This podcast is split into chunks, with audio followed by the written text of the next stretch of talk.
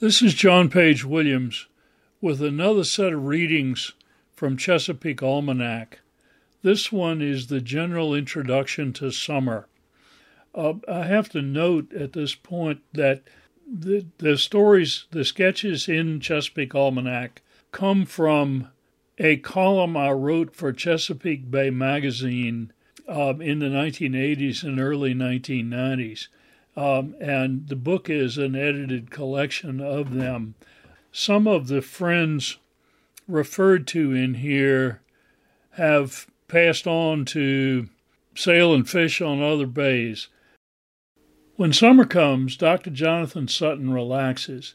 He is a busy Annapolis pediatrician, but at this time of year he spends a lot of time on his big sloop, Wahoo, and the bay soaks up the tensions of his tight schedule. Some years he and his wife Mary lead the sailing club of the Chesapeake on a cruise down to the East River on Mobjack Bay in Mathews County, where he spent his summers growing up. For short cruises, he likes to head for the Wye River with its rolling pastoral shoreline. He always trolls a line behind so as to have a fresh bluefish for dinner. One year he caught a blue a bit too large for dinner, 14 pounds, but it won the annual contest sponsored by Chesapeake Bay Magazine for sailboat caught bluefish. John Sutton is a summertime everyman. He's a good example of someone who loves the Chesapeake and spends a lot of time on it, especially in this season of the year. But we could find thousands of other people like him, for whom the bay is summer playground and soother of spirits. For most of us, this is the high season. Whatever we do, whether fishing or crabbing or cruising or all of the above, this is our favorite time on the water. In any season, what we choose to do on the bay is a strong reflection of what is happening in the bay. In summer, the air is warm, if not downright hot. Rainfall is often sparse. The weather is generally stable, with morning calms and afternoon southerly breezes punctuated by occasional and generally brief thunderstorms, which, as any Chesapeake skipper knows, can sometimes be violent. But the overall pattern is one of less wind than in spring and fall. The summer weather pattern has a number of effects. The high water temperature generally raises the activity level of cold blooded animals like fish and crabs, whose body temperatures are dependent on it. These animals have optimum activity ranges, and summer water temperatures sometimes get too high for them, especially in the shallows and in the shallow parts of deeper water. At those times, they seek cooler areas if they can find them. Because rainfall is less and high air temperatures increase evaporation, salinity begins to rise. Fresh water coming down the rivers floats over the salt water coming in on the tides, as it always does. But because the river flow is diminished, there is less turbulence and mixing between the layers than in spring. Thus, the bottom water may be half again as salty as the surface water, and its greater density reinforces the effect of separation. Under these conditions, there will be little exchange between the two layers unless disrupted by a strong storm. Hence, the main bay and the lower tributaries become stratified with cool, salty water at the bottom and warm, fresher water above. Remember that the deep layer of salty water tends to move up the bay and into the rivers, while the net movement of fresher surface water is down the bay and out into the Atlantic. This phenomenon works all year, but its effects are perhaps most easily observed in summer, when many of the bay's animals use the two currents as up and down escalators. Perhaps the best example of this use is by blue crabs. All the bay's crabs are spawned at high salinities near the bay's mouth. As larvae, they're swept out into the Atlantic, onto the continental shelf, returning in a short time to be swept up the bay. As they go, they metamorphose from larvae to tiny but recognizable blue crabs. The currents in the crab's increasingly strong swimming ability carry them up the rivers into coves, creeks, and marshes, where we see them and wish them speedy growth to catchable size. Once on their summer grounds, the young crabs find plenty to eat, and warm water temperature keeps their activity level high so they grow quickly. Thus, we find plenty of their sloughs, that would be cast off shells, when we walk shores at low tide. Spot, the pa- favorite panfish of the lower bay, spawn on the continental shelf, and juvenile spot too are swept into and up the bay.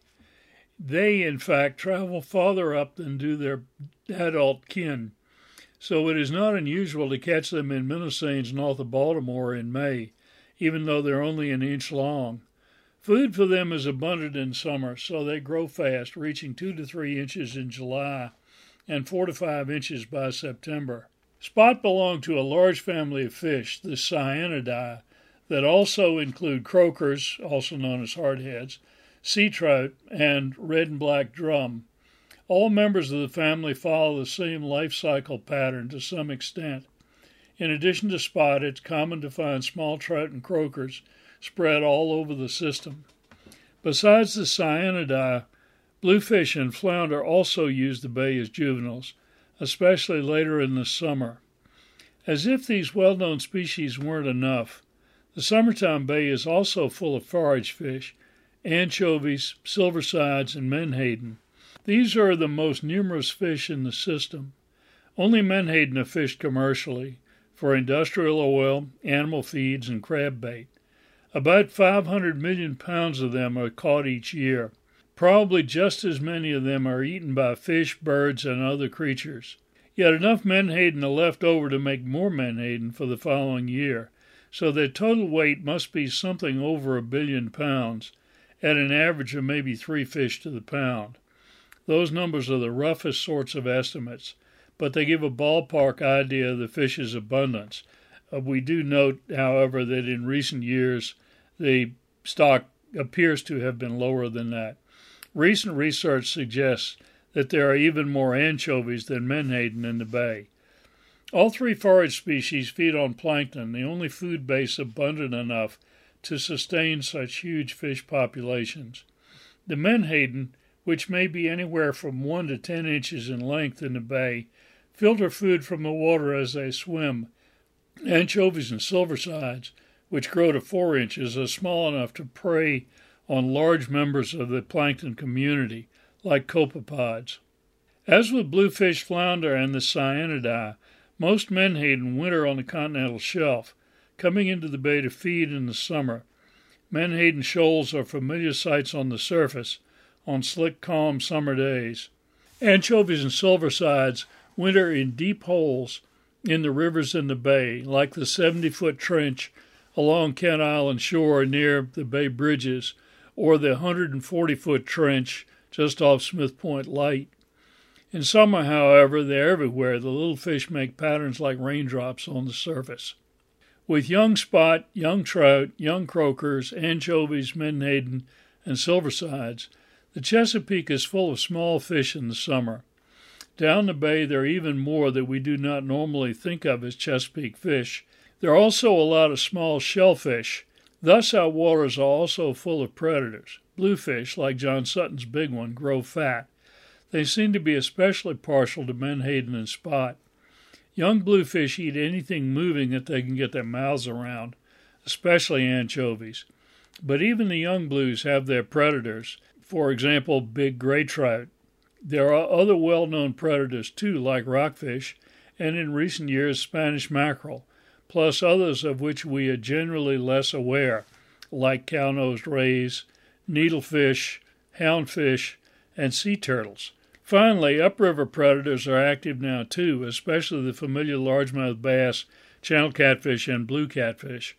Here also there are less well known but interesting fish eaters like garfish up in fresh water, and of course also snakeheads. Great blue herons and ospreys catch their share, we're fortunate to have so many of each species on the bay each summer. Two of the season's real pleasures are watching a heron stalk the edge of a marsh, spearing small spot and silversides as it goes, and seeing an osprey hover, then dive on a school of menhaden.